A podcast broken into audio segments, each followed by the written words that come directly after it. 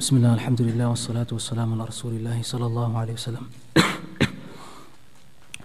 Respected brothers and elders in Islam, sisters, ulama, students of knowledge, Allah Azza wa Jal, in His infinite wisdom, has made this dunya a place of intiqal, a place of moving from one stage to another stage. And this is the wisdom of Allah Azza wa Jal that He has made not only one stage but multiple stages that you and I have to go through. And that first stage that comes in the womb ends when the child is born and comes into this dunya. This is the first stage that we go through. The second stage that we are present in right now, this dunya that we are in, comes to an end when we go from this dunya, when our time on this earth is come, is finished. When the Malakul Maut, the angel of death, comes and he takes our ruh, then this second stage also ends. But it's not the end. It is the end of this stage, but it's not the end. Rather, it's the beginning of a third stage, which is known as barzakh, interspace, the intermediary time and space between a person being in this dunya and being in Jannah or hellfire, billah. So the third stage after this dunya is the stage of barzakh. When a person dies, he enters that third stage. And after the day of judgment, the day of judgment comes, the hereafter person proceeds to his permanent abode. That's the fourth stage, and there's no intiqal from there. Then it's permanent from that point and on.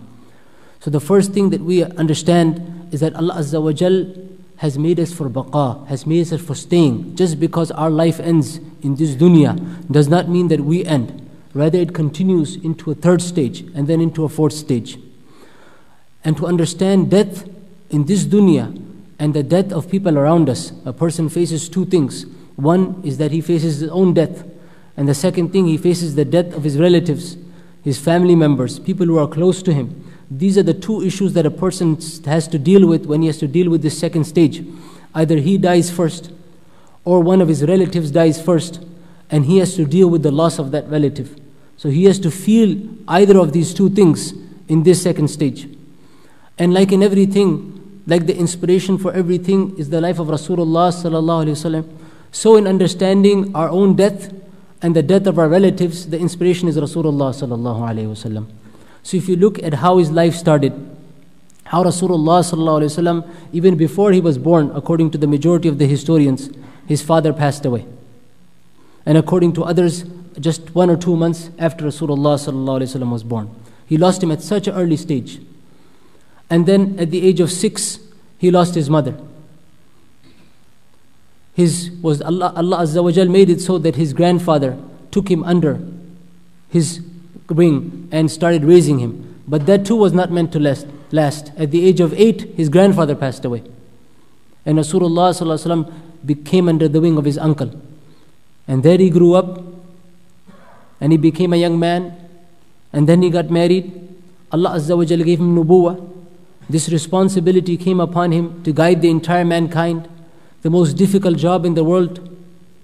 Allah Azza wa Jal put upon his shoulders Rasulullah sallallahu alaihi wasallam, and now he not only had to deal with a hostile society, for him, for whom Tawheed was an alien concept, was a concept that they did not understand, they did not seek to understand. They wanted to continue going in their blindness. He had to deal with all these factions, all these issues that a Nabi inevitably has to deal with. And when this was going on, while he was in Mecca, he was dealt with a double loss. Both his external and internal support taken out just in a matter of few months. His uncle passed away, who had protected him from the Quraysh, and his wife, Khadija radiallahu anha, who continued to support Rasulullah when Rasulullah had come home that day when the first revelation had come down, when that meeting with Jibreel alayhi salam had taken place, when he had come down and he explained to Khadija radiallahu anha what had happened, Kalla, wallahi ma yukhzik Allahu abada. No, Allah Azza wa will never disgrace you, Rasul, Ya Rasulullah sallallahu alayhi wasallam. His internal support, sheep was gone. In a matter of few months, both of these incidents happened. And his uncle who had protected him, he was gone. And yet year was so difficult for Rasulullah sallallahu alaihi wasallam that was year as the it was known as the Amul Huzn, the year of grief for Rasulullah sallallahu alaihi wasallam. Life after life, the people closest to him being taken away from him. And Rasulullah persisted because this is how it is. Ashadun nasi bala al anbiya. The people who are tested the most are the anbiya. This is the rule. This is how Allah Azza wa has made it. And so Rasulullah sallallahu alaihi wasallam, when he immigrated to Medina, you are all aware, mashallah, that he had a number of daughters, a number of children, but only Fatima radiallahu anhu lived after him. Every single one of his daughters and sons passed away before Rasulullah except for Fatima. So Al Qasim, Abdullah, Ibrahim, amongst his daughters, Ruqayya, Zainab, Umm Kulthum, they all passed away before Rasulullah. Rasulullah goes out to Badr. Allah Azza wa Jal grants him a manifest victory for Islam. At the same time, Ruqayya radiallahu anha, she is sick, the wife of Usman radiallahu anha. So he asked Rasul Usman radiallahu anhu to stay and take care of Ruqayya. While he's at Badr, Ruqayya radiallahu anha passes away. By the time he comes home, she has already been buried. Now, how does the household of Rasulullah receive this? Do they give him congratulations that of the victory of Badr, or do they console him and give him condolences on the loss of Ruqayya radiallahu anha? How do you deal with these two things?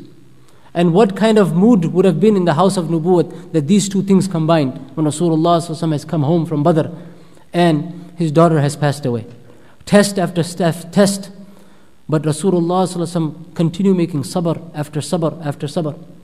After Ruqayya passed away, Zainab radiallahu anha, who was having a difficult life in Mecca, she was able to make hijrah, came to Medina. She was then separated from her, from her husband because he was not a Muslim. He did not become a Muslim. She became a Muslim. She was a Muslim. So she was separated from her husband for some time. Then finally her husband became Muslim. He became a Sahabi. He became a companion of Rasulullah and the home, once again, happiness came to this home. This, this couple was reunited again. But that happiness did not last long. In within a year, she also passed away, Zainab radiallahu anha. This happened. Umm Kulthum, that who Rasulullah had married to Uthman, Usman radiallahu an, after the passing away of Ruqayyah, and thus had given, he had earned the laqab, the title of Dhun Nurain, because marrying the two daughters of Rasulullah sallallahu wasallam, she passed away after that. Test after test after test for Rasulullah sallallahu wasallam. And then there is a beautiful story or a heart-wrenching story about Ibrahim, his son, in the 10th year of Hijrah, where Rasulullah sallallahu entered upon and Ibrahim upon him, and Ibrahim was passing away, was in a state that he was passing away. He had barely even reached two years of age. And when Rasulullah saw that, tears came down his eyes. And so a companion asked him that he didn't expect this from Rasulullah. Rasulullah told him, This is rahmah. This is a connection that love that Allah has placed in human beings. This is not something that a person is not being patient, but it is the rahmah, the mercy that Allah Azza wa has put inside human beings. It is natural to feel that loss, natural to feel that pain. And he's seeing Ibrahim passing away in front of him. Think about all these losses that came to Rasulullah sallallahu and this was the last, the son to pass away. Though after that, the only child that survived him was Fatima radiallahu anha. And he's looking, and Ibrahim passes away, and Rasulullah sallallahu says, "Inna al-ayna tadma." The, the, the, the, the eyes have tears, and tears like pearls came down his Mubarak face, Rasulullah sallallahu alayhi wasallam. Wal qalba yahzan, and the heart grieves for what has happened. وَلَا نَقُولُ إِلَّا مَا يُرْضِي رَبَّنَا But we don't say anything except what pleases our Rabb. وَإِنَّا بِفِرَاقِكَ يَا إِبْرَاهِيمَ لَمَحْزُنُونَ And verily we feel the grief, feel the loss of that separation from you, Ibrahim. This was Rasul, the life of Rasulullah sallallahu. Loss after loss after loss after loss. We were talking about death. If we were to talk about other issues that Rasulullah had to face with, with hunger, with dealing with the kuffar, dealing with the mushrikeen, dealing with the munafiq, each in itself would be a separate subject. Fatima radiallahu anhu gave him a piece of bread one day, and Rasulullah told her that this was the first time in three days that he had something to eat. This was Rasulullah. How difficult was his life? But at the end, we said that it's not, the, it's when the, when the life finally comes to an end, there's a new beginning. And so, just like we learned from Rasulullah how to make sabr, on the loss of loved ones. We learn from Rasulullah how a person should live his own life and how a person should look forward to what's coming after death. And so Fatima radiallahu anha, the only surviving child of Rasulullah enters upon him, Rasulullah himself is in that state where he's going to pass away. instead in, in, in that position And she says to Rasulullah sallallahu that, oh, how much pain my father is in. How much pain my father is in. And Rasulullah sallallahu responds to her, لَيْسَ عَلَىٰ أَبِيكِ كَرْبٌ بَعْدَ يَوْمٍ أو كما قال عليه الصلاة that after today there's no more pain for your father. After this, it will be over. This was Rasulullah sallallahu alayhi wasallam. Look at the yaqeen, look at the iman, look at what his eyes, the goal that was there, that everything is for the akhirah, everything is for the hereafter. How we deal with our own lives, how we live in our own lives, and how we deal with the loss of our loved ones. This is to be learned from the life of Rasulullah sallallahu alaihi wasallam. This is to be understood from Rasulullah sallallahu alaihi wasallam. Just like he taught us with his own seerah how he lived his life, how he taught us our aqidah, our living, our customs, dealing with life, dealing with death, everything is from Rasulullah. So when we look at every aspect, we look at what is the teaching of Islam in this thing so that we don't fall into any traps, whether it's in terms of our aqidah, our faith, whether it's terms of customs, what we do. Uh, in the rites of burial or after the burial or after the death, whether it's two, with where does the soul go after the person dies, whatever happens, we look at what is the teaching of our Prophet ﷺ in this thing, and then we move on from that point on. So, with that, inshallah, introduction, we'll begin with the talk. The first thing that we have to understand is two things relate to our aqidah, to faith. One happens before death, one happens after death. There's a phenomenon that is known as NDE, near death experiences. And this is when a person who is so close to death that he sees some kind of light, he sees some kind of thing that he assumes it to be the hereafter and that that person then comes back because he survives, he doesn't die. He might be, have been under cardiac arrest, he might have some other issues that he is not functioning for some time. He's very close to death, but he doesn't die. And he comes back and he narrates that he saw some light, he saw a wall of light, he saw something.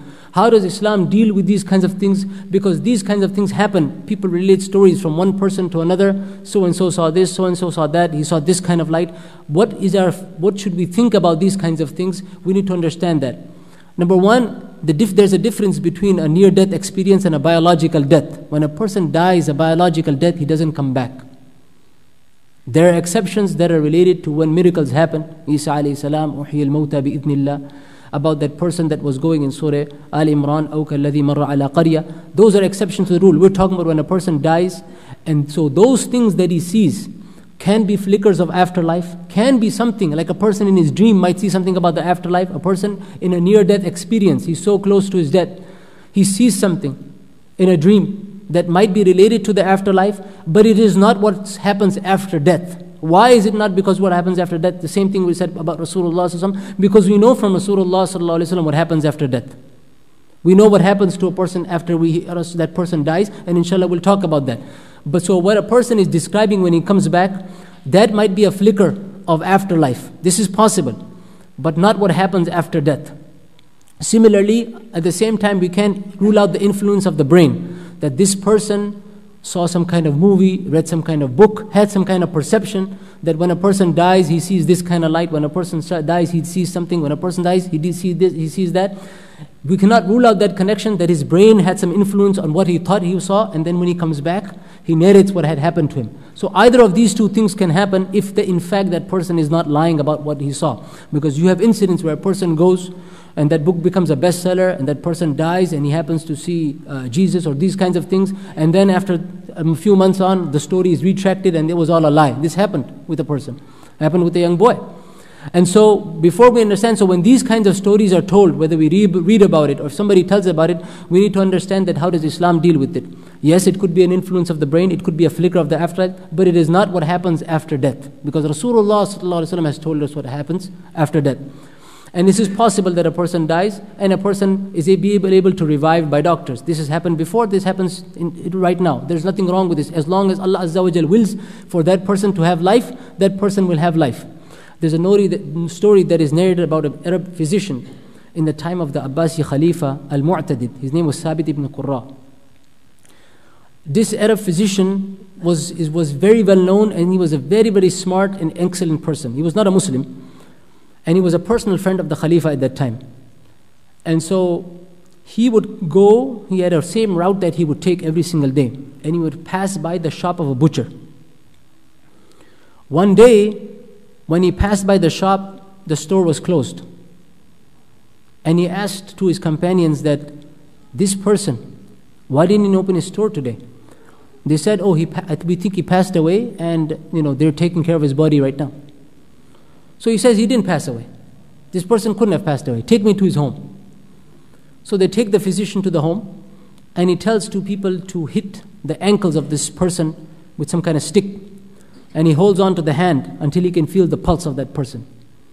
And when the pulse comes, he tells the people to stop, and then he takes out a medicine that he had with him, and he makes this person drink. Lo and behold, after a little while, this person opens his eyes. Now, the people that are looking at this, they start saying that this physician just revived a dead person. It goes from the home to the street, from street to street, from street to street, until it, the news reaches the Khalifa, who calls this person. And the messengers come and they say, You have to answer Amirul Mu'mineen. He goes to him, and so the Khalifa asks him, Now you're claim, claiming Masihiyya, meaning you're claiming that you can revive the dead like Isa alayhi salam? So he said, You know, it's not like that. He said, What happened is that I used to pass by his store every day. And he used to take the liver and he used to put salt on it. And he used to salt it so much, and every day I used to see him eating it. And I knew this situation is not going to last. One day or another, he's going to get a stroke, which is true. They found out that if you have a high salt intake, you get a stroke. It increases your chances. So this physician knew that, that this situation is not going to last with him. At one point or another, this person is going to get a stroke. And had, the medicine was ready. And he said, When I know that the store was closed, I knew something had happened. And so that's why the medicine was ready. I had the medicine prepared and I gave him the medicine. And that's how, you know, I treated him. He did not come back to life.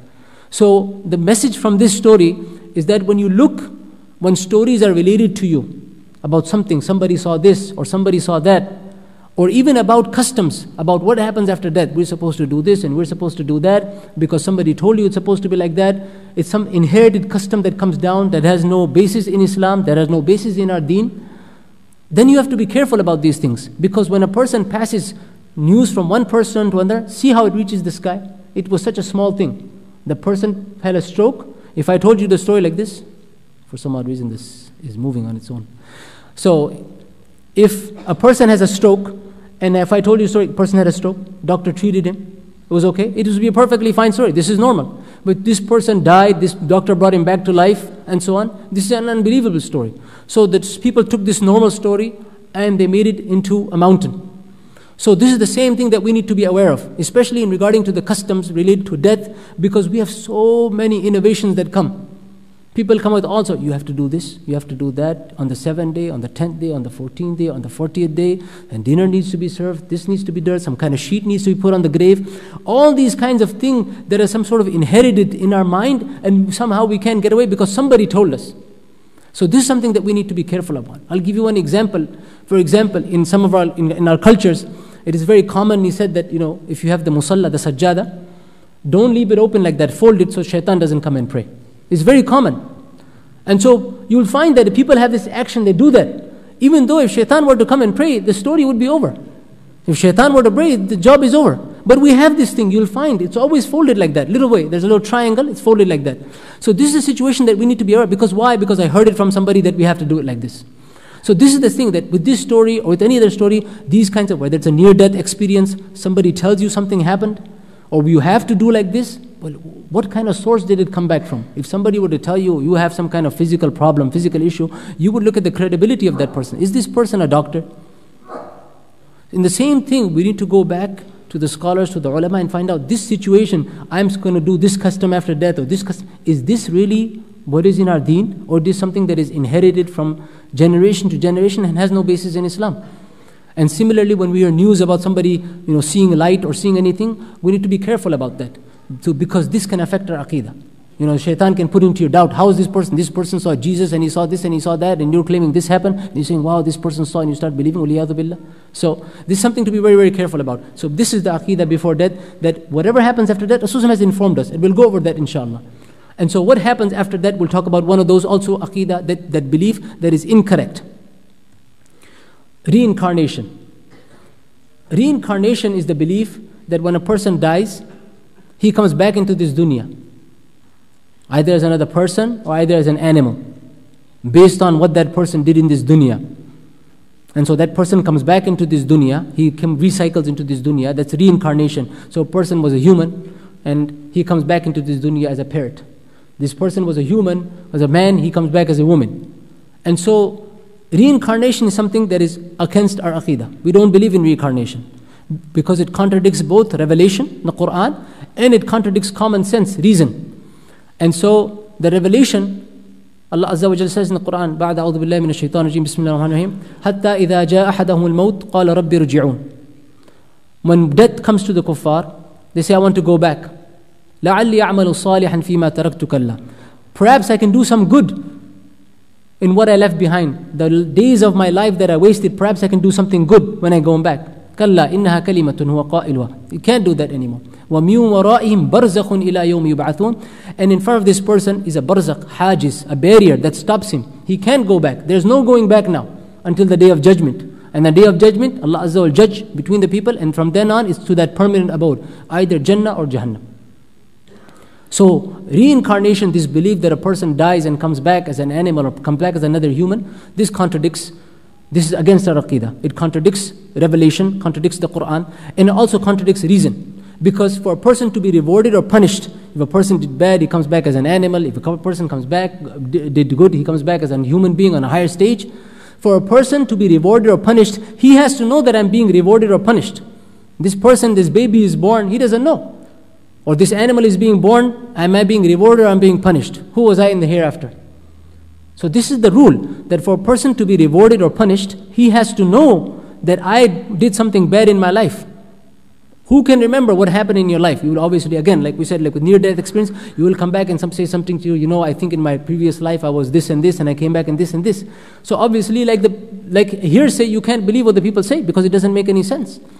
And it contradicts our deen. Eh, Number two, the reason is that a person can recall. Somebody says in a dream, I saw in a dream last night that I was in a ship, I was in this, that, and this dream lasted for a minute or two minutes, but the person remembers that dream. And a person lives for a few decades, 50 years, 60 years, 70 years, he can't remember how that life passed away from him. Think about it. If a person tries to remember, who was I in my previous life? You can't remember anything. If you're being honest, you don't remember anything because there's nothing there. So, this thing also contradicts reason and contradicts revelation. So there's no reason that a person to believe in reincarnation because we have a specific belief about what happens after a person dies. So these are the two aqidas that we wanted to talk about. There's two beliefs that we need to be careful about: near-death experiences and refutation of reincarnation. And for the students of knowledge, if you see in the brackets, there are books that are given. So it's for if you want references to go back and write down further, inshallah, you can do that.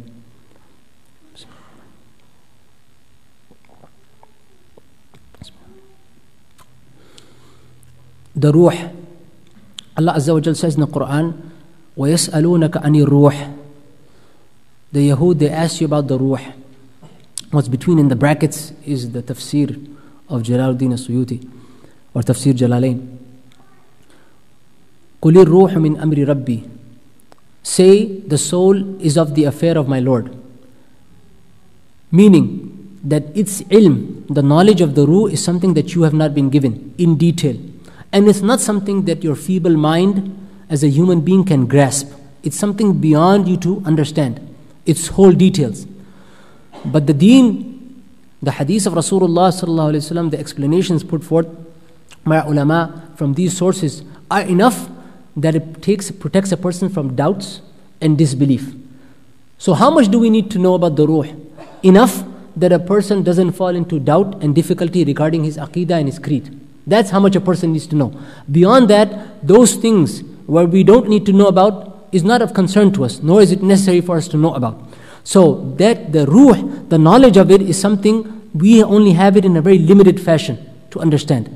And so if a person says that I'm going to try to grasp and understand this entire ruh, how exactly it functions, what happens and how it goes, this is something beyond his capability. No matter what his IQ is, no matter how smart he is, no matter what Ivy League university he graduated from, he cannot understand this concept of ruh because Allah Azza wa Jalla already said it. وَمَا أُوتِيتُ مِنَ الْعِلْمِ إِلَّا قَلِيلًا And the mankind has not been given of knowledge except a little. In regards to the knowledge that Allah Azza wa Jalla has, it is nothing. So, when we want to pursue ilm of knowledge, which is a hidden matter, just like life after death is, we want to have adab in the knowledge that we're pursuing. We have to be careful in the knowledge that I'm pursuing. It's enough that it takes away my doubts, the difficulties I have, what I need to know about the akhirah, but I don't go delving into issues which are not of concern to me, which are no benefit for me in the akhirah, which I don't need to know. Because that is only creating trouble for myself and you're not going to get anywhere anyways. Because Allah already said it, you're not going to understand it. So why would a person waste time? So being careful. So there's adab about seeking knowledge. Imam al-Shabi rahmatullah alayh, from amongst the pious scholars, explained, put forth this example very well. A person came to him and asked him and said, Masmu imra'ati iblis. What is the name of the wife of shaitan? This was a question that alim was asked. What is the name of the wife of shaitan? The answer was, ذاك أرس ما شهدته. That is a wedding I did not attend. So you know, when we look at how concept is now, who, what is it going to benefit to you in your afterlife, in your deen? What is it going to affect you that you find out what is the name of the wife of shaitan, if in fact he has a wife? What benefit is it to of, of that? It has no benefit to us. So when we want to seek knowledge, you have to have adab. Because this ilm that you are seeking, those matters which are hidden, how much of it our feeble minds can understand. Allah Azza wa wants ubudiyah from us, slavery from us. Not that we understand every concept has to make sense to me before I submit myself to Allah Azza wa. So, only enough. So, there's a balance between the adab and at the same time reminding ourselves of our, of our death. Because these two need to be balanced. You need to know enough that you consider death, you think about death, you consider about your real home, it's in the hereafter, and you pursue those actions that will give you benefit in the hereafter. Because if you just sit back and relax and say, I don't need to know anything, and there's no inclination in the heart to learn about those things that it's necessary for you to know, then in your heart, you won't have that inclination to do, do those good deeds. You have to have a desire for the akhirah. You have to have a little bit knowing, knowledge about what's going to come so that I have this desire, something that gives me inspiration, inclination to remember. So that's our two objectives today. Our, th- our thing, our purpose is not to find out everything that is need to be known about the ruh because nobody can tell you that. Our objective is to remember death. And number two, to have inclination towards the hereafter. After remembering death, a person can either be extremely scared and say, I don't want to do it, I don't want to go through it, but that's not going to matter. He can say whatever he wants, but death's going to come. Or a person can remember death, accept it as a fact, and say, How can I incline my hearts towards the hereafter, towards the akhirah, so that when I, when I go back and I do good deeds, I'm doing it for the sake of Allah Azza wa Jal. I'm doing it to build something for myself in the hereafter. I don't remember what's, I don't forget that what's coming afterwards. So these are two objectives today that we're learning, what we're learning to remember death, and number two, to have an inclination towards the hereafter, to have a desire for the hereafter. To understand Allah, some scholars have given us what is the connection of the ruh and the body in life, so that we understand how death takes place. When a person is awake, if in fact everybody is awake, the person, the connection of the ruh with the body is strong. The connection of the ruh with our body is strong. Inshallah, this come later on, but just so that you understand, the body is like the covering of the ruh. The body is just like the covering of the ruh. And so, as long as we're awake, this connection is strong. When a person goes to sleep, he can't move, he can't think like when he does when he's awake. So that connection becomes weaker. But if you take a pin and you prick him with that pin, he'll, he'll awake. He'll wake up. And so that connection, this ruh is one of the fastest things. So fast that it goes up and down within a twinkle of an eye. And this ruh, this connection becomes weaker as the person becomes weaker. So when a person is sleeping, now the connection is not the same as when he's strong. When a person becomes unconscious, whether it's induced, whether it's naturally, a person, forget about picking a pin, you can, he can go through surgery. He goes through open heart surgery. He goes through other procedures and he doesn't feel a thing. Because the connection between the ruh and the body has become even more weaker. Then a person gets very, very close to death, where doctors are close to giving up hope, or perhaps have given up hope. And then, by the will of Allah, this person comes back to life. That's when we talked about when the person sees those kind of near death experiences. There's a possibility of seeing something or being influenced by the brain, but it's not include what happens after death. But at this stage, where a person is so close to death, the closer he gets, the weaker, weaker connection it becomes. At that point, the connection between the ruh and the body is at its weakest. And then when death plagues, death plagues takes place, from which there is no coming back, real biological death, there's a separation of the ruh and the body. And so the ruh is released. And so Ali radiallahu anhu has explained this to give you an idea. Mufassirin have mentioned this that when a person is sleeping, and so there's also the ruh comes out, but one beam remains. That is the connection between life and death. If that beam were to come out all the way, then death would take place. And it's up to Allah Azza wa Jal because He receives, He takes full the ruh of those people who die and he, the ruh of those people who are asleep. Then if Allah Azza wa Jal, this has willed for those people to die, these people die, and for these people Allah Azza wa Jal has released them so that they live to their t- appointed time, though that ruh is then released. If Allah Azza wa Jal were to keep back that entire, take that entire soul, that person would be dead. So this is the connection between the ruh and a person's death. Weaker it gets, the closer a person gets to death. That is the real thing that is behind insan. Continuing with the ruh, we mentioned that it has a shape, and the body is just like a covering for it. The Quran and Hadith indicate shape and form because they talk about entering of the ruh.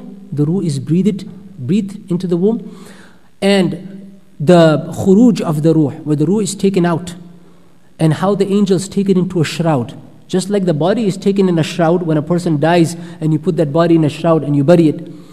Same way, the ruh is also taken into a shroud. So this indicates to us that the ruh has a shape and form. How exactly is the shape and form? This is something that is of no concern to us because it doesn't affect us in any way. But the connection of the ruh with the body remains in the afterlife. So the ruh can experience pleasure or pain depending on what it did in this dunya, in this second stage. So whatever the ruh did, there's a direct con- the person did in this dunya, there's a direct correlation between that and what kind of pleasure or pain the ruh experiences in the barzakh, in the third stage that comes after a person dies. There is a direct connection between the two. And so this connection remains. How is this connection remaining? Allah Azza wa Jal knows the true way of it. But ulama have described it this way, and let's come again, that you see how the sun is thousands and thousands of miles away. Yet we feel the heat. We feel the rays of the sun here on the earth. In the same way, the ruh might be separate, separated from the body when a person dies and has its own maqam, has its own abode, has its own place. But the connection with the body remains, wherever that body is. Even if that body is burnt, destroyed, whatever happens to that body, the connection with the ruh remains. And so in a hadith it comes, Rasulullah has narrated about a person who did many wrong things in his life. He was a believer. And he did many, many wrong things in his life. When the time of his death comes, this hadith is in Bukhari, he says to the children that if I die, take me and burn my body. Make it ashes. Make it ashes. And just throw away the ashes. Distribute them here and there. And so his children carry out his instructions just like his, the father had mentioned. Allah Azza wa Jal commands it to get together.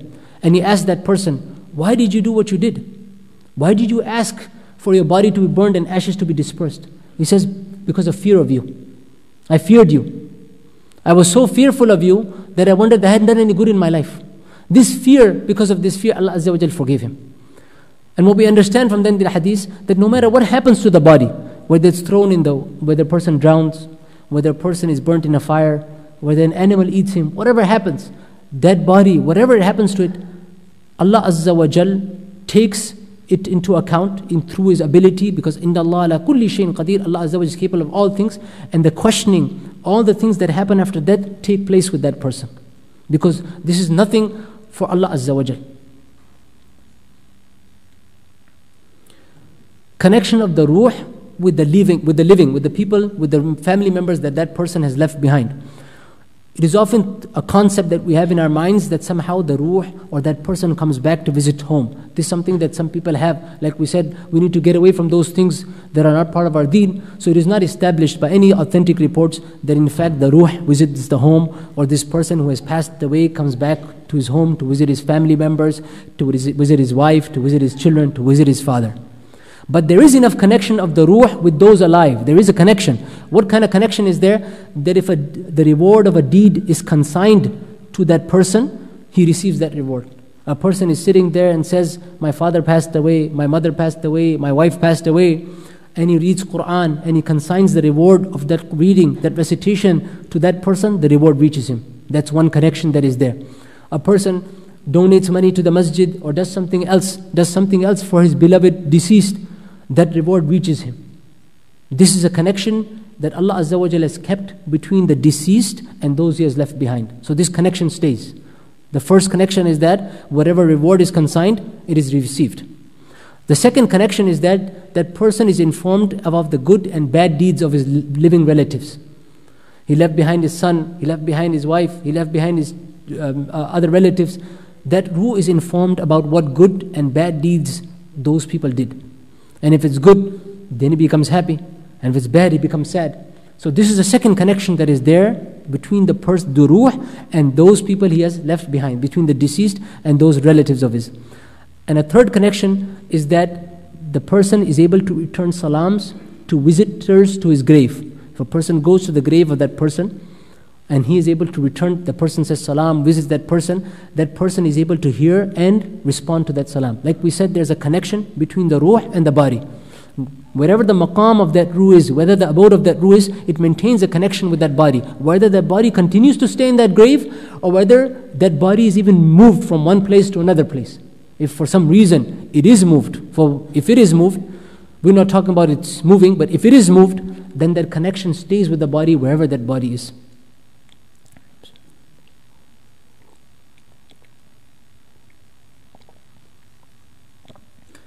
At the time of death, In pre Islamic times, the kuffar had many, many names of death in Arabic Maut, Hutuf, Maniya. But this concept of death, wafa, how we say also in Urdu wafat, wafa was not used in pre Islamic times. This is something that is exclusive to the Islamic times.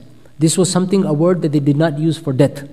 And this is a subtle reminder from Allah Azza wa Jal, when He mentions the Quran, Allahu yatawaffa al-anfusa mawtiya. Allah Azza wa Jal is the one that takes the soul in full when the time of its death.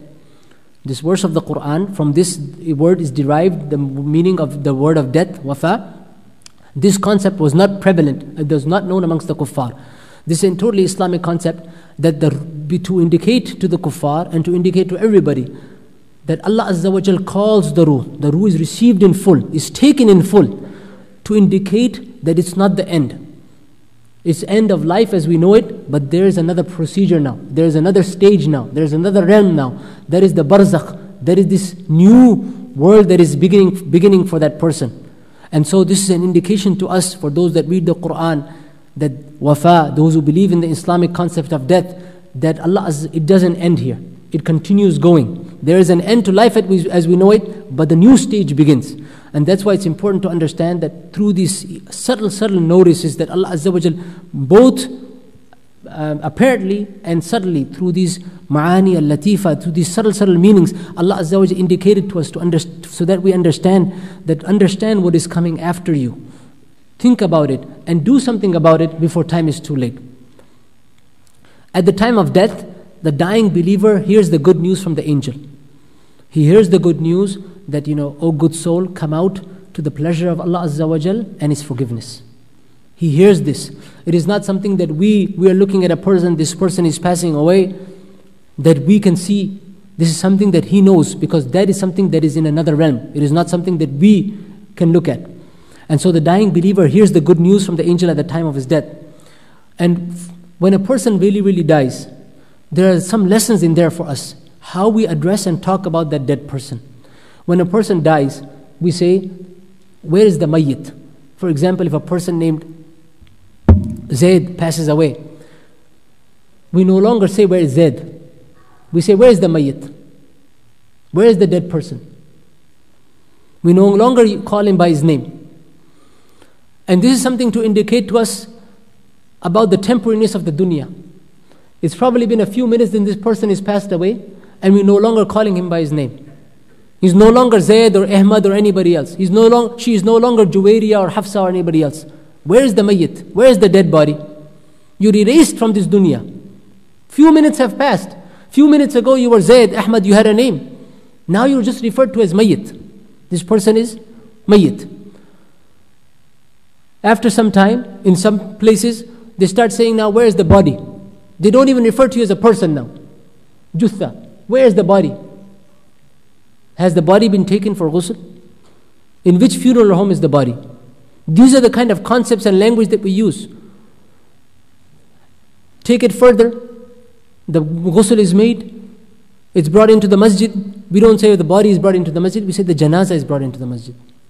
That janaza means that funeral bier on which the dead person is carried. Now you're, you're not even referred to as that, per, as that body or that mayyit. You're consigned, you're referred to as that piece of wood. Where's the janaza? Did you bring the janaza? Where is going to be the janaza? We're taking the janaza to the cemetery. Janaza is the word for the funeral bier. It's also for the person when he's put on the janaza, but he's called that because of the funeral bier on which he's carried. So now you're not even referred to as a body. Within 24 hours of your dead, of your body, it is as if you did not, of your death, as if you did not exist. So this is the temporariness of the dunya, respected brothers and elders. And a person should look into this and understand how temporary this dunya is. And how did it all start? Death. There are some historical narrations that Ibn Kathir has mentioned in his tafsir and al-bidayah wa nihaya that talk about that Allah Azza wa Jal, He sent Jibreel alayhi salam to get earth, to get earth, to make insan. When Jibreel alayhi salam came to get the earth, the earth said, A'udhu billahi mink. I seek refuge in Allah from you. And so when Jibreel alayhi salam heard that, he stopped. When he heard the name of Allah Azza wa Jal, he stopped. And he went back without taking the earth. And he told Allah Azza wa Jal, and Allah Azza wa Jal knew already that the earth sought refuge in you. He sought refuge, she sought refuge with your name. So I could not take the earth. She said, A'udhu billahi mink, and so I could not take it when she took your name. And then they said that another angel was sent, it was Mikail alayhi salam, with the same mission and purpose to bring back earth. And when he came, the earth said the same thing. A'udhu billahi mink. I seek refuge in Allah from you. When he heard the name of Allah Azza wa he stopped. And he went back and told the same thing as Jibreel salam said. This time another angel was sent who is known as Malakul Maut, but he was not Malakul Maut at that time. And so when he came, the earth said the same thing, A'udhu billahi mink. But he said, he did not stop. He said, and I seek refuge in Allah Azza wa Jal, and arji'a qabla an unaffidha amrahu. Then I return without carrying out what he commanded me to do. I'm going to take it. And so he took this earth, and he brought it back, and from this the first insan, Adam alayhi salam, was made. What we want to understand from these historical narrations, respected brothers, is that Malakul Maut didn't have any taraddud didn't have any hesitation the earth said A'udhu billahi minka I seek refuge in you I seek refuge in Allah Azza wa Jal from you no hesitation at all I've been commanded to do something, no delay. The person that understands this can understand a lot. That when our time comes, there's not going to be any delay. You can do, say whatever you want. You can have done whatever you want. Your time has come, you have to go. Yes, there's an exception for the Anbiya that they are given choice, they are given khiyar. That is a different rule. We're talking about us. When our time comes, there's not going to be any exceptions. There's not going to be A'udhu billahi minka, seek refuge in Allah from you. It's not going to matter what you say. Your time has come, your time has come. So the person who understands this and he doesn't know when that's going to happen seeks to move as quickly as forward as possible with doing good deeds, seeking forgiveness from Allah Azza wa Jal. So when that time does come to him, he's ready for it.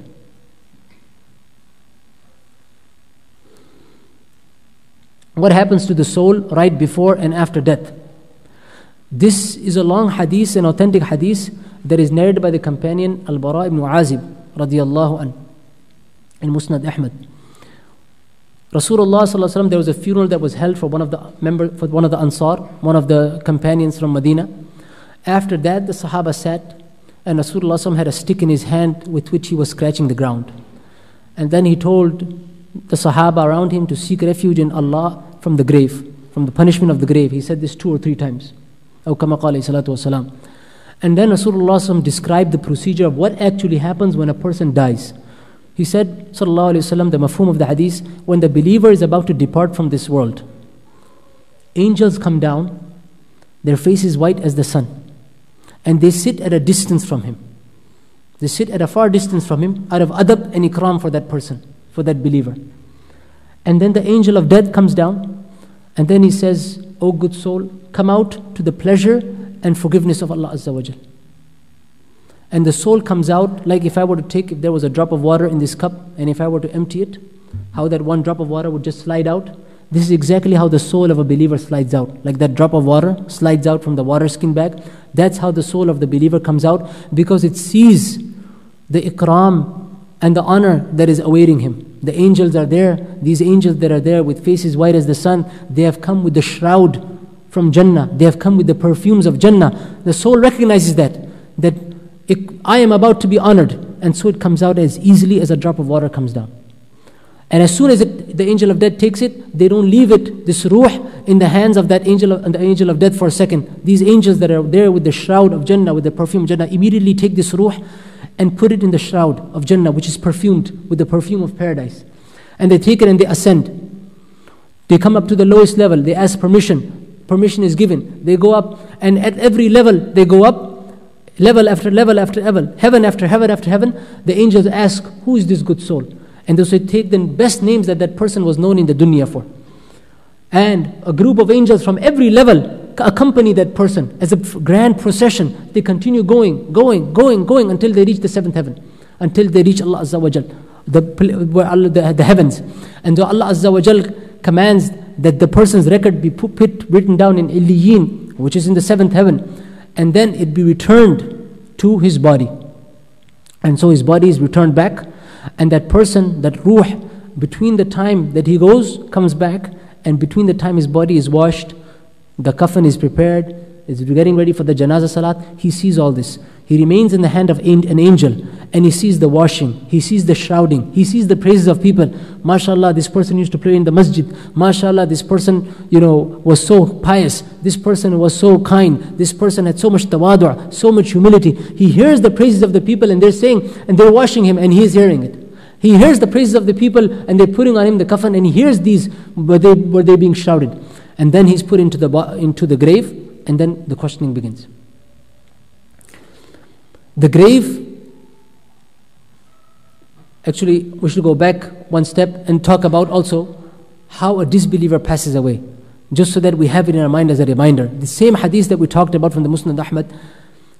When a disbeliever is about to pass away from this world, angels come down, dark, dreary, and they come with a sackcloth they wait for that person. The angel of death comes out. and The angel of death comes and says that you know, evil soul, come out to the anger and punishment of Allah Azza wa Jal. And the soul, when they sees, because the soul can see, just like the soul of a believer sees the honor that's going to be given to him, the soul of a disbeliever sees what kind of punishment is awaiting him. It doesn't want to come out, and so it disperses in his body. It disperses in his body here and there. And so the angel of death has to pull this out with unf, with strength, with violence. And so it comes out, how it comes in the hadith, like when you take the skewer, when you're barbecuing something and you have chicken and you have all those kind of like the skewer on there, and you take that skewer out, just like a skewer that is in the wet wool, and you pull it out, and the pieces of wool that come out, that's how that person's ruh comes out, cutting his veins from the inside. Something that we don't see, because in this dunya you don't see that there is another realm. But the pain that that soul is going through is something that is beyond describable. Just like when you take a skewer and you pull it out, and those pieces of wet that wool that are there that get stuck on the skewer, the same way this body is, this, this ruh is pulled out.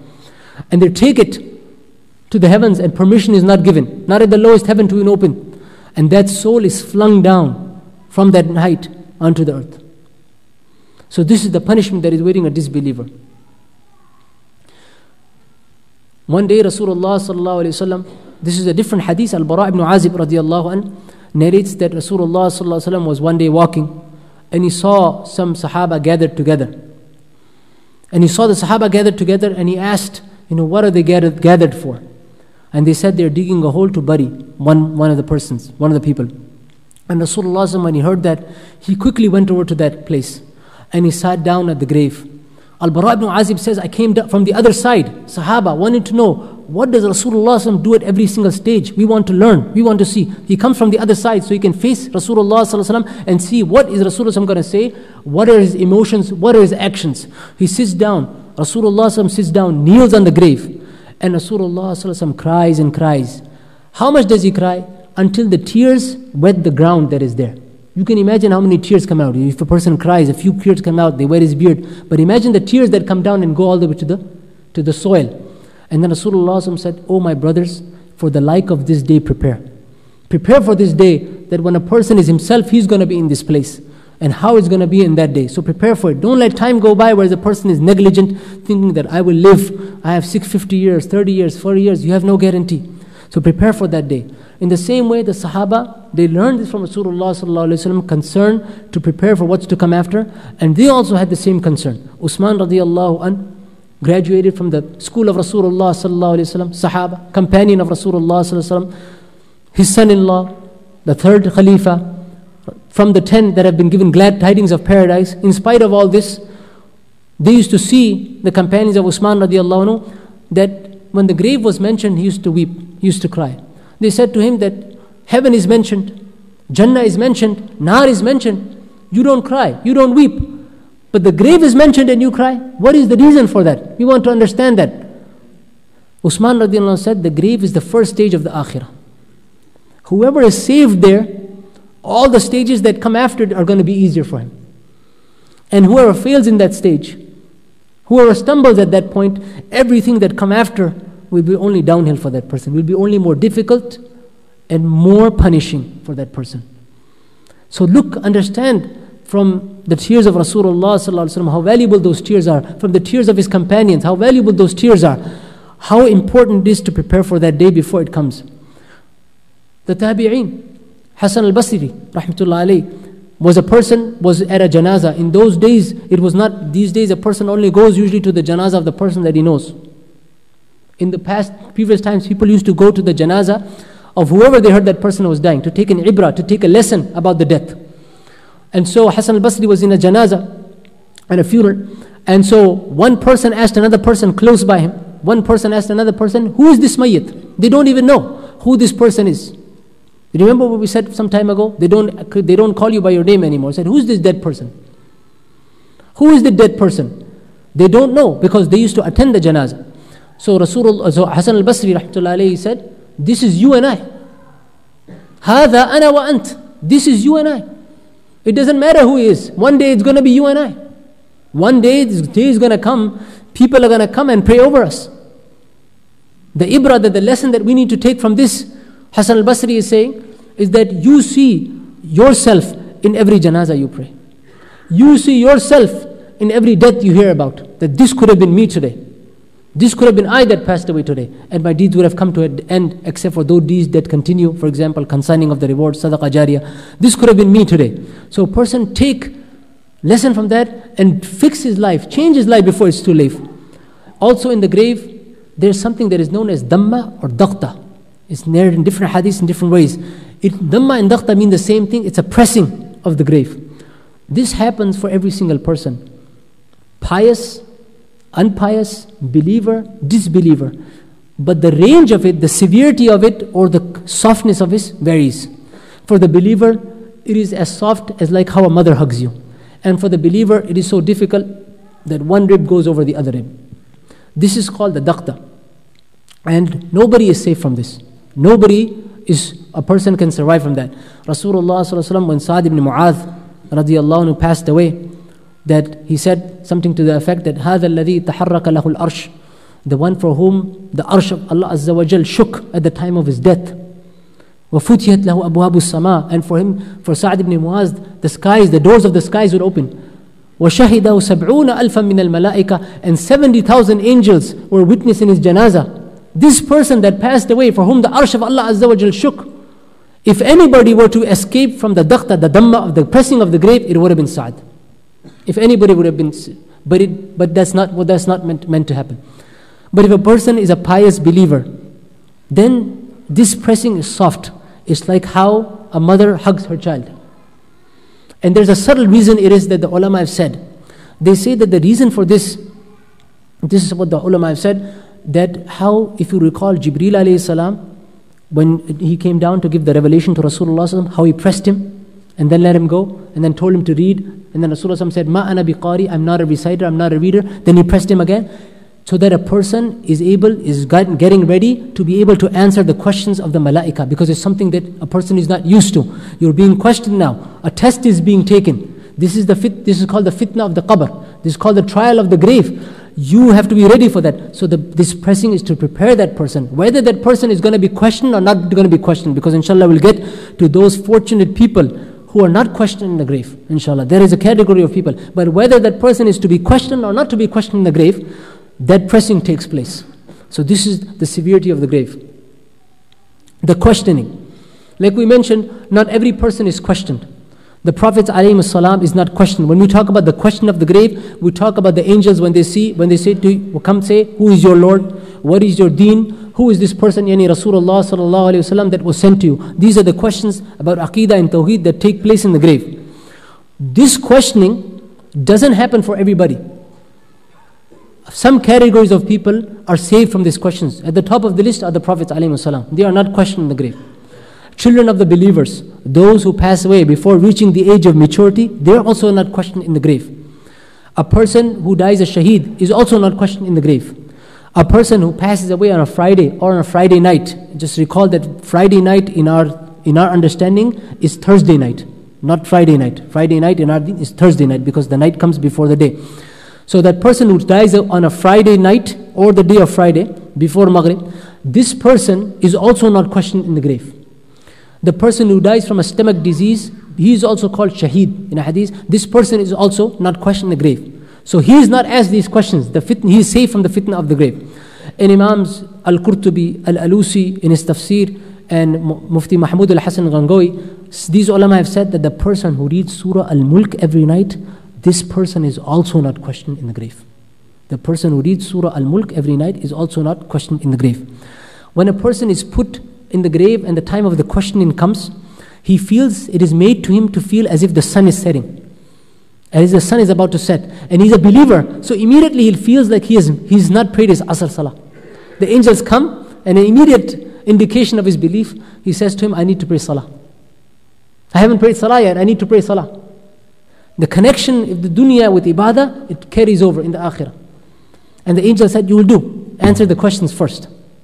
So these are the questions for the person who is questioned Who is your Lord? What is your deen? Who is this man that was sent to you? But these are not questions that a person can memorize in this dunya. These are questions that a person is true in his tawheed, in his deen, in his acceptance of the nubuwwah of Rasulullah this person will answer these questions right. It's not a paper that a person says and memorize it.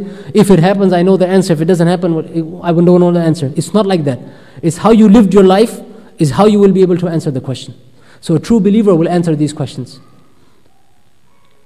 What happens to the ruh after the questioning? The person has been put in the grave. We've already mentioned, talked about what happens to the ruh, how it watch, watches the burial, the procedure, how it goes up, comes back down. What happens to the ruh after questioning? The, the, the, the ruh has been put into, when the person is buried, the ruh has been put into the body. The question has taken place. Now, what happens to the ruh? The, like we said in the beginning, the connection of the ruh, with the body remains. And it's just like the sun's light. We said it's thousands of light years away. Its position is that far away, but its heat is felt here, its light is felt here. That is exactly the connection of the ruh, how we can understand it with the body. That is how the ruh, through this connection, when a person goes to the grave of a loved one and conveys salam, that through that connection a person is able to respond to the salam. Through that connection, a person's connection with the ruh is meant. And a person is able to meet with those who died before him. Those believers who died before him, the ruh is able to meet with those people who died before him. If a person was preceded by his wife, by his children, by other relatives, he gets to meet those if he was a believer. And so if the, it comes that some of the believers, they ask, what about so and so? He passed, and they will say, they, that person who just passed away will say, well, he passed away some time ago.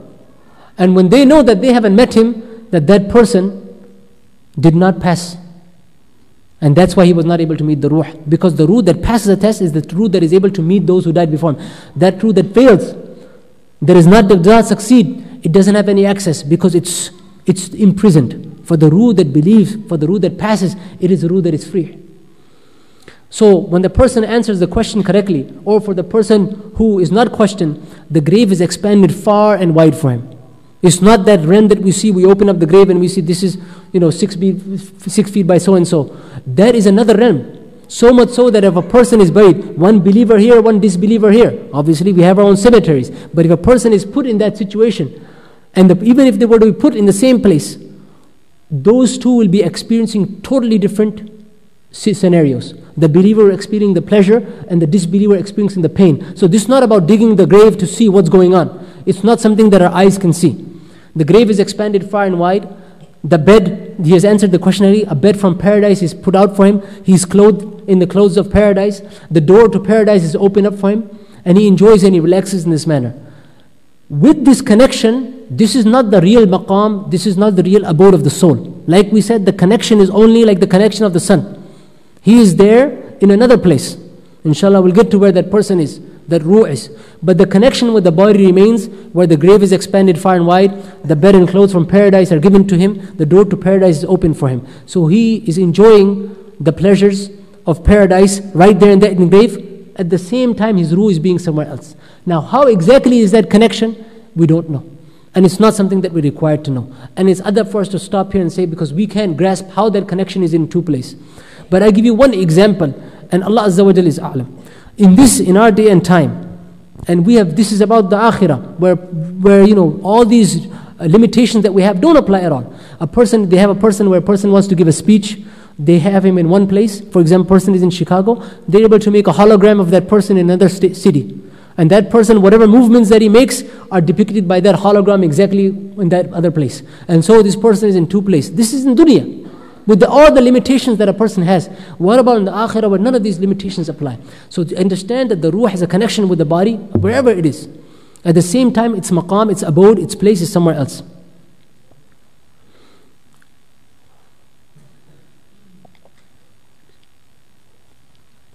There is a great disparity between where the soul will be. Just trying to see the time to see there's a great disparity between the souls because barzakh has many, many ranks. It is not one rank.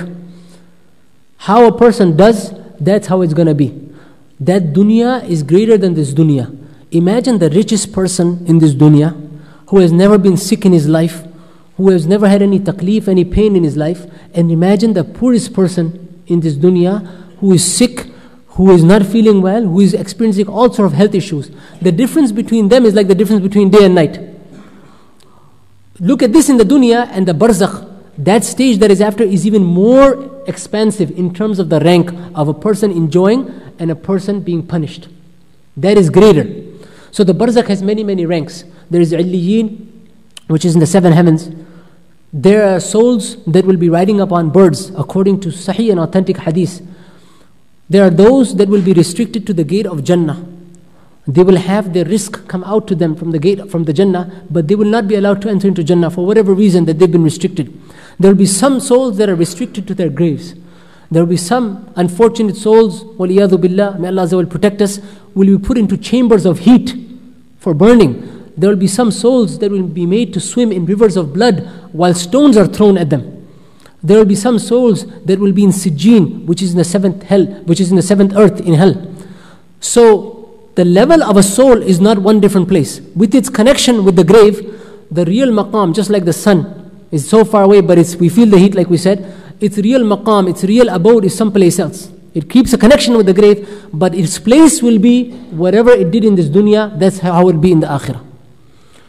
And there's a beautiful hadith that is very subtle, something for the students of knowledge to note that there's a hadith, authentic hadith there narrated, that the soul of a believer will be a bird eating in the trees of paradise. This authentic hadith, and this hadith, what's so special about it is that three imams, three of the four mujtahid imams have, are in the chain of this hadith. Imam Ahmad ibn Hanbal, narrates from Imam Shafi'i, who, reminds, who narrates from Imam Malik in that hadith. It's an authentic hadith. And the, and the ulama have interpreted in different ways. It could mean that that person, that soul, is given the ability to fly in Jannah. It could mean that that person, that ruh, will use the birds as a mode of transport in Jannah. Or it could also mean, which is a, a view that is uh, uh, not a preferred view, that it could mean that that person becomes a bird in Jannah. So these are three views regarding that soul that will become a bird in Jannah, how it will be able to enjoy the fruits and trees of paradise until Allah until the day of judgment comes and the hisab has to take place. So these are the maqam. So in, to sum it up, these maqam are different. And a person, the more he tries, the more effort he makes, the more ikhlas he has, the more he follows the sunnah of Rasulullah the more strong he is in his deen, the higher his maqam will be his, for his soul in the akhirah, in the barzakh. Finally, we come to the beneficial actions, those actions which will help us in the hereafter. Respected brothers and elders, sisters, he who lives watchful of the, for the end, that my end is going to come, I don't know what's going to come, I have to be ready for it. He who lives watchful for the end, remembers his death, lives in a state and in a mindset that he is ready for his death at any moment that he comes. The person who reminds himself, he's ready and watchful that my end will come at any moment. How many people are there who are perfectly fine and they're dead the next minute? And how many people who are there who are struggling from so many diseases, but they live for years and years? This is not some kind of concept that this person is well, so he can, he's going to continue living. This person is sick, though he might pass away. We don't know. There's no control in that. And we know from our experience that it doesn't happen that way. Allah Azza wa Jal decides how and when a person is going to pass away. So the person who is watchful of the end, he's ready for it. So when the time comes, his regrets are few. He's prepared for it, he's ready for it, he's done all he can, and now it's up to the mercy of Allah Azza wa Jal. How many times does death comes and warns us, takes our relatives, takes our friends, takes family members, and a person he goes to the janaza, he goes to the uh, to the burial place, he goes to the cemetery, and then the next day he's back to his normal routine. Fajr salat is being missed, or is not being prayed in congregation dua is not being made, concentration not being made. So many times, and I'm not addressing you, I'm addressing myself here, that we are all in the same boat, that, you know, shaitan comes, our nafs comes, dunya comes, and we forget all these things. So a person has to regularly remind himself, because if he doesn't do that, it's going to escape from him. And remember that the one who returns home today, after this lecture, there's going to come one day where he's not going to return home, whether it's from his work, whether it's from the masjid, whether it's from any place that he goes to. The one that enters the cemetery to bury his relatives, to bury his family members, there's going to come one day where, not, where he himself is going to be not able to leave from that cemetery. The one who carries the janazah, the funeral bier, there's going to come a time where he himself is going to be carried. This is not something about an if, it's only a matter of when. When is going to happen? So, a person, if he pays attention to these things and reminds himself, you know, I could not return home today. I could not return home after this cemetery. This person who's in the cemetery could have been me today. This person whose body is being washed, it could have been me today. A person continues reminding himself about these things, he'll become careful how he lives his life. And so, the rule, if a person would think of it as a rule uh, of, a, of a nasiha, of a advice that I give myself and you, that if when you are born into this world, you entered into this world crying. And people around you were joyous and happy. Everybody in our time, somebody's texting, mashallah, Pota was born, grandson was born, son was born, this person was born. Everybody's texting, calling, so and so was born. There's happiness all around. But you yourself, that person that you that were born, you're crying. You have entered, you have gone from one stage to another stage, from the womb into this dunya. Make it so that when, you are, when your end comes, the situation is reverse. You came into this world crying, people around you are laughing. Leave this world in a state that you are happy and joyous with the effort that you have done, and now it's up to the mercy of Allah Azza wa Jal. While people around you are crying. People around you are crying, so and so is leaving us. You are leaving us, you are going. Children are sad, the wife is sad, other relatives are sad, and the person feels that sadness that he's leaving. But at the same time, he's looking forward that all my life I've worked for this. And he's happy that what's coming around me, everybody else around you is sad, but you yourself have put in everything. And now you're in the mercy of Allah Azza wa Jal, that, Ya Allah, it is your mercy. Accept my deeds, forgive me. So these are the beneficial actions that help a person specifically in his grave and in the barzakh. Beneficial action number one. Whoever recites Ayat al-Kursi after every fard salah, Ayat al-Kursi, after every fard salah, Ayat al-Kursi is the greatest verse in the Quran. Nothing but death can stop him from paradise. This is authentic hadith, and in one narration, it's also Surah Al Ikhlas, Kul Wallahu Ahad. So a person combines between two. How many seconds does it take for a person after he makes salam? Fajr, Zuhar, Asr, Maghrib, Isha to recite Ayat al Kursi and Kul Wallahu Ahad. And the scholars have explained this that the meaning of this is that as soon as a person dies, the person who practices upon this hadith, he enters into Jannah. Or as soon as a person dies, his ruh is able to enjoy the pleasures of paradise. Because the grave is either a garden from amongst the gardens of paradise or a pit from amongst the pit of hellfire. And this is authentic Sahih Hadith that has been authenticated by many Hadith specialists. Inshallah, I'll go just a little bit quicker because I know the time is getting um, later. Beneficial action number two whoever recites Surah Al Mulk every night, Allah Azza wa Jal will protect him from the punishment of the grave by virtue of it. In the time of Rasulullah, the companions named this Surah Al Mani'ah because it protects from the punishment of the grave. And we mentioned earlier the opinion of some ulama that they said that this Surah Al Mulk recitation of it not only protects from the punishment of the grave, that the person who recites this regularly is also not questioned in the grave. He doesn't go through the trials of the grave. Various ahadith mentions the virtue of Surah Al Mulk, and they also have been authenticated. So, this is an authentic hadith that reading Surah Mulk protects from the punishment of the grave. So, a person can do this, it is very, very beneficial to do so. Beneficial action number three seeking refuge from the torment of the grave in salah. This comes in authentic hadith in Al Bukhari that Rasulullah used to make dua like this Allahumma inni a'udhu bika min azab al-qabr wa min azab al-nar wa min fitnat al-mahya al-mamat wa min fitnat al-masih al-dajjal seeking refuge from four things punishment of the grave the hellfire the trials of living and dying the trials of living ignorance following one's own desires the trials of dying that staying on iman at the time of death and the trials of a dajjal these four, the method of it is that when a person, after he has sit down, read his tashahud, read the salawat in salah, he's about to make salam, okay? He makes this dua. Before making the salam, and after sending salutations upon Rasulullah a person reads this dua. And this hadith is mentioned in Bukhari obviously authentic hadith. And so this is also something that protects a person because think about a person who after every single after after in every single salah is asking Allah Azza wa Ya Allah, save me from the punishment of the grave, save me from the trials of living and dying. Every single salah he's making this dua. So this is a very beneficial action for us to do. Beneficial action number four to avoid the three major reasons for punishment in the grave. Urine, not, not cleaning oneself properly, backbiting, giba, namima, sowing dissension between people. I go to Zayd and I tell him, Ahmed said this about you. Zayd said, Oh, Ahmed said this about me. I'm going to do this and this to him. He goes back to Ahmed, says, Ahmed said so and so about you. Until that leads to all these issues and problems that we see. So these three things, urine, backbiting, and sowing dissension. In a hadith, it comes that you know people were uh, given punishment for these kinds of things, and the ulama have said that these three things are the most common reasons for punishment in the grave. Why? Why these three things? Because on the day of judgment, negligence in the rights of Allah, hukuk Allah, and the rights of His servants, these two are going to be accounted for. hukuk Allah and hukukul ibad on the day of judgment.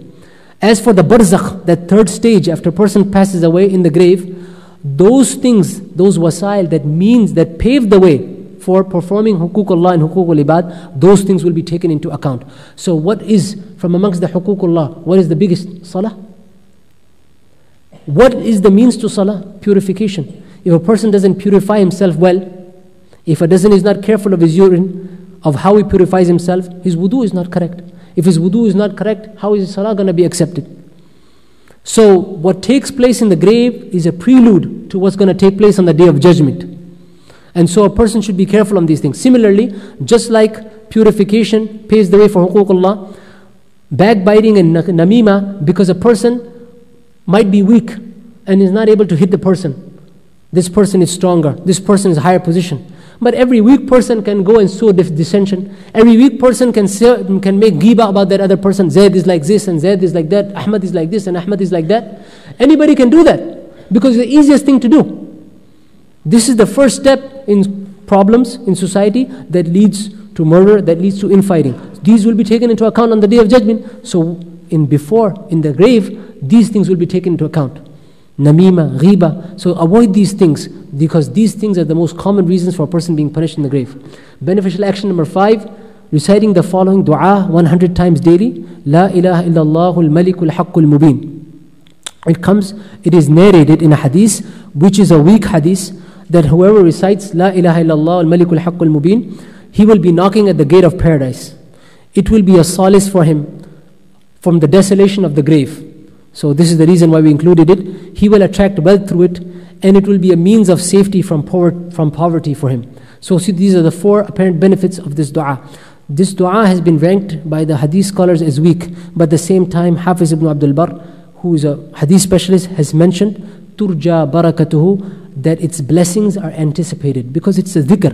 La ilaha illallah is the dhikr. Is you're making dhikr and remembrance of Allah Azza wa Jal. So a person does this and inshallah if it's correct, he, he gets these benefits. And in fact, Rasulullah did say this, then he gets these benefits. If it's not, he has made the dhikr, which is no harm in making the dhikr. He gets the thawab, thawab the ajr for making the dhikr, and he also gets these benefits. In fact, if in fact these benefits are there. Beneficial action number six. This recommended by Ibn Qayyim rahimahullah in his book Kitab al-Ruh as one of the most beneficial things that a person can do. He said, go over your deeds at night. Make muhasabah. What did you do in today? Who did you harm? Who did you make ghibah of? Who did you wrong? How was your salah? How was your ibadah? How was your life today? How did those these you know waking hours go for you? And think about the wrongs that you committed that day. Make sincere tawbah that, Ya Allah, I did this, I did this, I did this, I feel sorry for it, I feel remorse. It's not just astaghfirullah, astaghfirullah, astaghfirullah. It's, Ya Allah, I did this, it was wrong for me to do. I shouldn't have done this. How could I have done this? And resolve not to repeat. Ya Allah, inshallah, I'm not going to repeat this again. Make istighfar.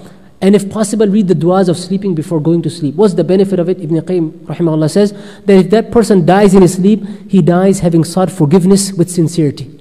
Inshallah, he'll be forgiven. If he lives until the morning, he will be happy that, Ya Allah, you have given me one more day to do good deeds. One more day to get a higher level. And so this person will look forward to that day to do good deeds. And he'll be careful about what he did the previous day. So this is also one of the most beneficial actions that a person can do.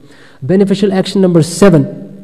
There is no Muslim that passes away on the day of Friday or the night of Friday. We mentioned that this was Thursday night, except that Allah will save him from the trial of the grave. There are two possibilities. Either the punishment is withheld for that day only, or the punishment is, is, held, is, held, is, is held away from him permanently. And also, this person is also protected from the questioning of the grave. We mentioned that a person that passes away from Friday, he's not questioning the grave. And so, the ulama have said that permanent respite from the punishment of the grave is, suitable, is more suitable with the grace and favor of Allah Azza wa Jal, because Allah Azza wa Jal is the most kareem, is the most generous. This hadith is also authentic. Now the question is, how can somebody pass away on a Friday? It's not in our control. It's not like I can say I want to pass away on a Friday. So what's the point of including it here? There's a very beautiful point that is included by uh, Maulana Hakim Akhtar Saab in his book uh, Hayati Daimi ki Rahate. It's called, uh, the chapter is called Jumma ki din ki maut ki fazilat ka nuska. Hasil karne ka nuska. How to gain the virtue of passing away on a Friday, the prescription for that. He says, You make earnest dua that, Ya Allah, give me death on a Friday. You make earnest dua that, Ya Allah, give me death on a Friday. I actually had, I can't remember the person, I, one friend, he told me this. He said that he, his, one of his relatives, every Friday was, old, he was sick, he used to call all the family members together around and say, I'm going to pass away today. Every Friday he has that expectation. And Allah gave him that. He passed away on a Friday. So this expectation that, Ya Allah, give me death on a Friday. Why? Because you fear Allah Azza.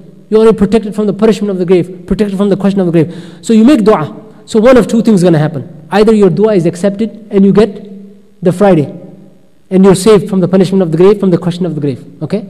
Number two, that doesn't happen. You pass away on a Tuesday or Wednesday. He said, Allah Azza looks at your sincerity. My slave, my servant was sincerely asking to pass away on a Friday, but that was not meant for him. Wednesday was written for him. Monday was written for him. But what was his maqsad? He feared the punishment of the grave. He feared the question of the grave, so we give him that because of the dua that he made.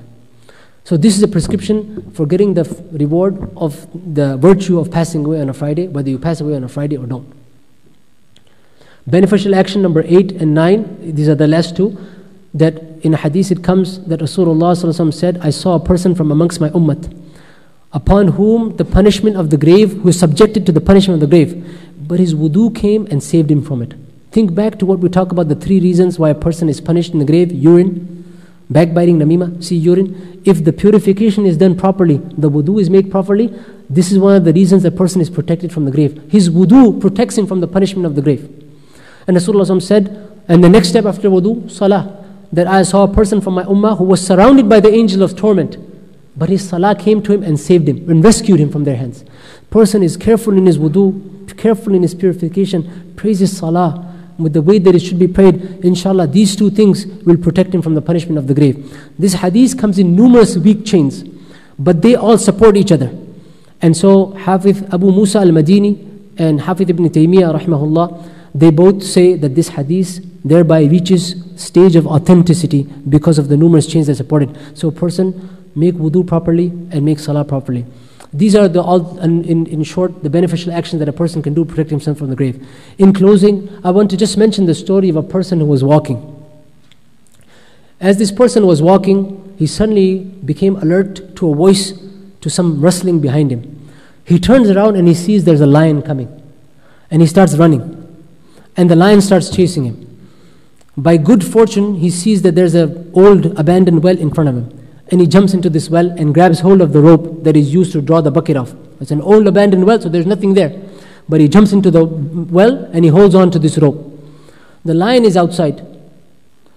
Now he hears in the rope, he, uh, he's, in, he's swinging, and he hears a hissing sound. He looks down at the bottom of the well, and there's a snake. Now he looks up, there's another noise coming, and he sees two mice. One is white, one is black, and they're both eating away at that rope. Now he's in between these three things. There's a lion outside, there's a white and black mice eating away at the rope, and there's a snake waiting from downstairs. While he's doing this, his hands happen to touch something sticky on the rope, and he says, This is honey. And he starts tasting it. Now, would you call this person a fool? There's three things that are, that are going on, and this person is tasting, mashallah, this is sweet. I have to take some home for the wife. And what happens? The rope breaks, the person falls. That person, that, that lion that was chasing, that person was you and I. That lion that was chasing it was his death. That snake that was there in the, in the abandoned well, that was his grave. And those mice, that white and black mice that were eating away at the rope, that was day and night. White mice, black mice. And so they eat away at the rope of your life. Your time is coming to an end. Slowly, slowly, slowly. It's determined. One day passes, two days pass, three days pass. And a person is busy with the dunya. He's eating this honey. And all of a sudden the rope cuts and he falls and it's over. And he hasn't prepared for himself. So the lesson for us, for all of us, is that we go into this dunya. We came into this dunya, this second age. It's the end, the end of dunya as we know it. But it's not the end, end. It's the beginning of a third stage when we leave this world of barzakh. And a person should do all he can so that when that time comes, when he's leaving this dunya, people are sad, he is joyous. He has prepared for it. His regrets are few. It's not, I should have prayed that salah, I should have made that hajj, I should have made that umrah, I should have given that zakat, I should have, you know, not, I should have um, paid that, back that loan. His, his concern is that I have done all I can. Allah Azza mercy, I am now waiting for the forgiveness from Allah Azza May Allah Azza give us all tawfiq to act upon this. May Allah Azza make it easy for us all the stages, what is to come in the barzakh, the hereafter. And I apologize for going over the time. The first question is if a person dies through the relative, if the person dies, though the relative always makes dua for him or her, can they go to Jannah? Again, this is something that is in the ilm of Allah Azza wa Jal, but, but when a person asks forgiveness, obviously that person, that is in its favor. And obviously whatever reward is consigned to that deceased, to the deceived beloved relative, that reward, like we mentioned, also reaches that person. So, inshallah, it is hope that the mercy of Allah Azza wa Jal, that that person will continue to receive these rewards, whatever dua is made for him, and he continues benefit from them. If in fact that person is in a position, in a difficult position, then Allah Azza wa Jal, through the blessings of these du'as and these actions, will relieve him from the punishment of the grave. But that is up to the mercy of Allah Azza wa Jal, and He knows best.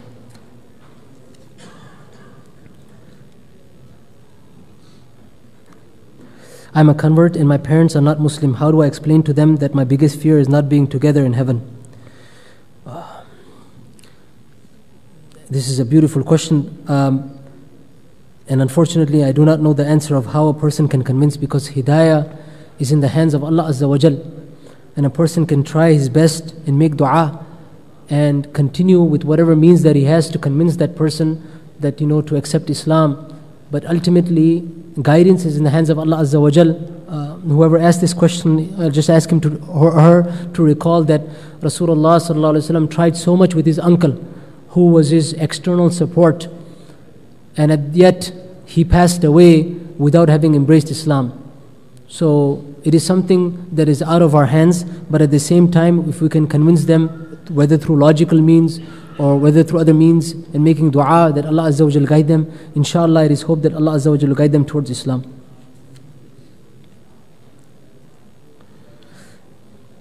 I have heard that the belief that a believer's grave expands as far as the eye can see. How can the grave squeeze a person at the same time? Because when we're talking about the realm of the hereafter, Allah Azza wa Jal can do anything that he wants. We talked about the position of the soul, how it's in two places at the same time. It has its maqam, its abode, wherever Allah Azza wa has determined for it. At the same time, there's a connection with the grave. Similarly, when a person is in the grave, Thus, the believer's grave expands as far as the eye can see, but there is also a squeeze that happens for him that is established through authentic hadith. Wallahu alam.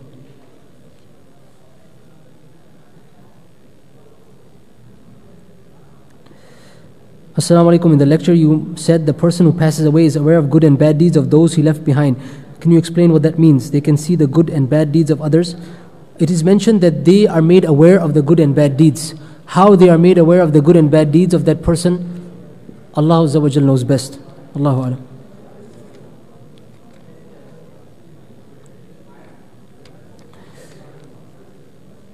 What is the ruling between the people that have dreams about people's passing away before they are informed of the death of a loved one?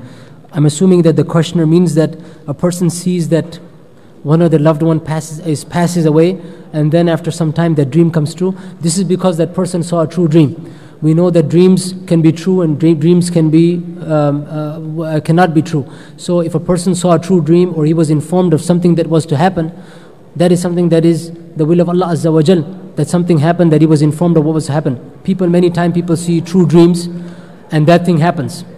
So this is not only con- confined to a person seeing a dream about a beloved person passing away, but it's also that a person sees something or he sees something and the interpretation of that thing comes out after a few days. So a person does see true dreams and it is part and parcel of our deen that a believer does see true dreams. Um, you know, that doesn't have to be every time, but he does see true dreams. Allahu Alam.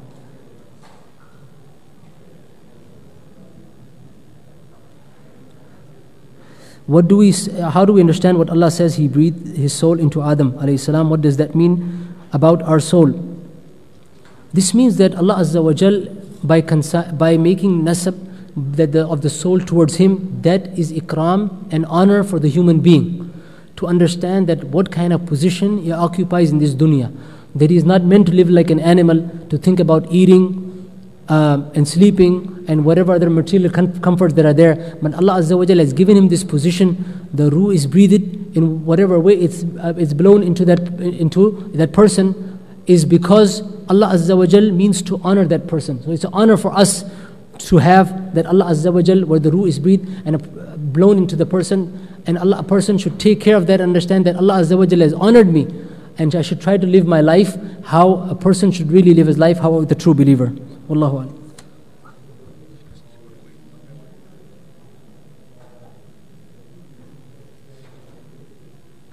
I have heard some believers will spend some time in hell, then eventually go to, go to heaven. What they will see in the grave then, heaven or hell?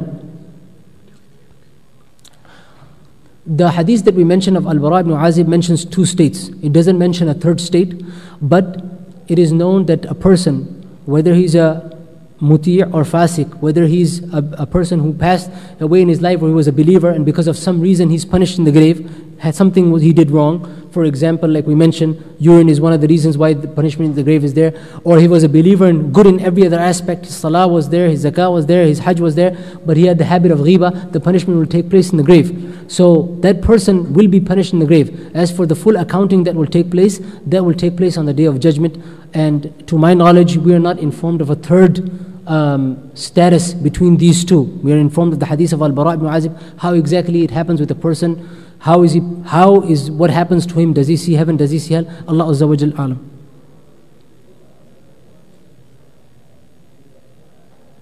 I have a question regarding sending the darood, salawat for the dead. Will they know? Um, we send salawat to Rasulullah sallallahu alayhi wasallam. We make dua for our dead. So salawat uh, is sent to Rasulullah sallallahu alayhi wasallam. Oh, is that what they meant? Okay. Okay. If the question is that if a person does any good deeds, if the meaning of the question is that the person says salawat or does any good deeds and he does it with the intention that the reward is confi- consigned to that person, then the reward reaches that person, whatever good deeds that does, whether that is verbal or physical or monetary. So a person does dhikr, recitation of the Quran, something verbal, he says the reward of this, Ya Allah, give it to my father, my mother, the reward is reached with the will of Allah and by His mercy. Similarly, if he prays Salah, does Hajj, does Umrah, the reward is reached if he does it with that intention that he wants to consign the reward to his loved one. Similarly, a person gives money, monetary donation, the reward of that reaches the dead person by the will of Allah. Wallahu alam. I believe the last example regarding the well was by Imam Ghazali. In which book can I find this? I, I don't know.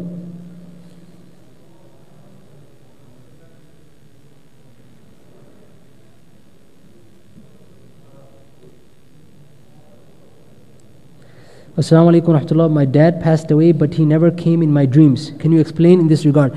It is not necessary that a person sees the person who, who deceased relative that has passed away. It is possible, yes, because the ruh can meet a ruh. A living ruh can meet a deceased ruh. This is possible. But it's not necessary that a person sees somebody all the time or any time. What happens to the person who commits suicide? It is with Allah Azza wa to forgive him.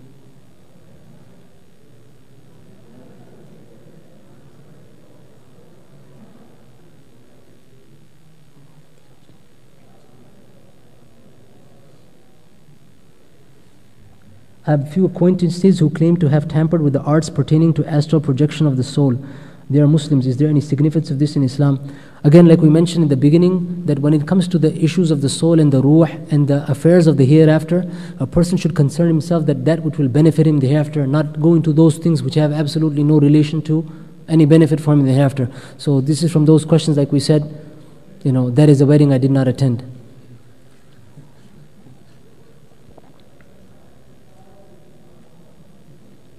Is there a cor- correlation between the way a person dies and what he will face in the grave or the hereafter? Uh, we have heard from the ulama that you know a person should not be concerned about that. It, is something that is with Allah Azza wa Jal. A person should not have misgivings that this person died in such a way, this person died in such a way. Does that mean that this person, you know, did not have a good type of death? Because we have to think good about our deceased.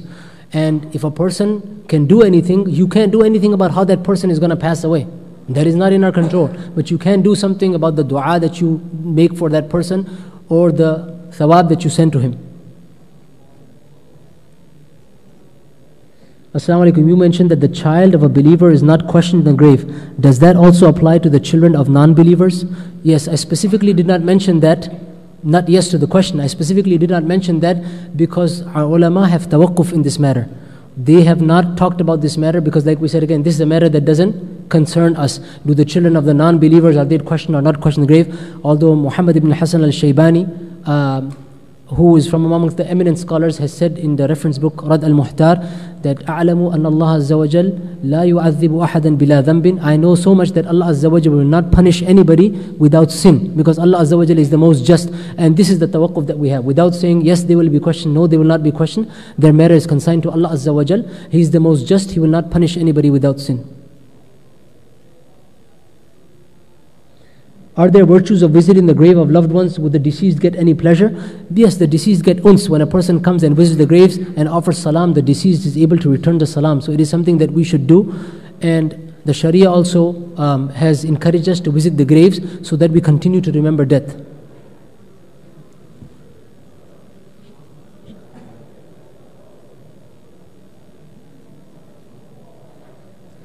Assalamu alaikum. If son is doing good deeds, does do those deeds automatically reward deceased father or only when he asks prayers for him? The answer is it comes in a hadith that a person will come on the day of judgment and he will get so much reward. And so I think the person is alluding to that hadith, and so he'll be told, Where did I get this reward from? And it will be said, Because of the istighfar of your son. Now, that doesn't necessarily mean that that person, if that child doesn't make istighfar, that person will not get any reward. That person will continue to get reward for whatever actions his son does because if the tarbiyah is right, then he continues getting the reward for whatever action that person does. Is something I just want to stop and talk about because this person raised an important question. And we, sometimes you see that a pious person has a child who is disobedient, in spite of that person doing all his best. And sometimes you see a disobedient person who has a pious child in spite of not engaging in tarbiyah. Don't be fooled by this. The ulama have clearly mentioned that person who is disobedient is not going to get any reward of that pious person because this by the, by the will of Allah Azza made that person pious. And that person who is pious will get the reward of the tarbiyah that he made in spite of that person being disobedient. So don't be confused in these two things. And I also want to add one more thing that we always talk about the sons. Respected brothers, a person who has daughters, he has made, he has it made. Okay? The person who has daughters, he has it made. And the person who has two daughters, that comes in a hadith that he will be with Rasulullah in, like this. Rasul indicate with this hadith. Obviously, the middle finger is taller than the smaller finger, so it doesn't mean exactly the same, but he'll have a very high position. If he makes good tarbiyah of them, if he provides for their needs, if he raises them how they're meant to be raised, the person who has two daughters has a very, very high status in Islam person who has two daughters, it is like he's being rewarded with a high position in Jannah on a silver plate. There's very little that he has to do to get into Jannah, make proper tarbiyah and provide for their needs. Inshallah, he will get a high level in Jannah.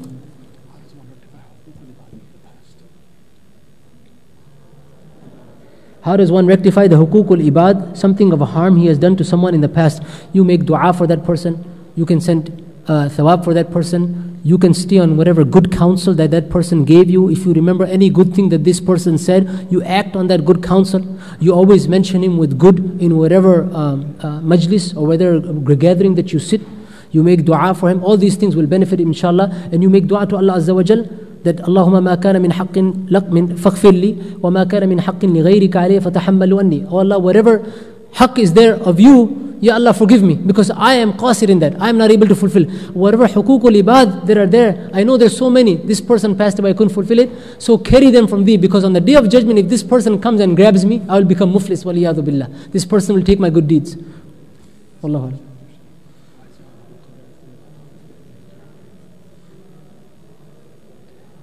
This is the, uh, the, the mercy of Allah Azza wa Jal that He has designed the stage in that way of the barzakh, that there is punishment in the grave, so that there will be people who will be punished in the grave, and so all their accounting is done, but on the day of judgment they come and everything is clear. So the question is that if you are supposed to be punished in the akhirah, then why are we punished in the grave? Aren't all of our sins and good deeds accounted in the akhirah? All of the sins and good deeds are accounted in the akhirah, everything is taken into account. But in the barzakh, there are certain things that are specifically taken into account for. For example, the slide we mentioned specific things that are specifically taken into account for in the barzakh that a person is punished or rewarded for. And this is the hikmah and the wisdom of Allah Azza wa Jal, and Wallahu Alam.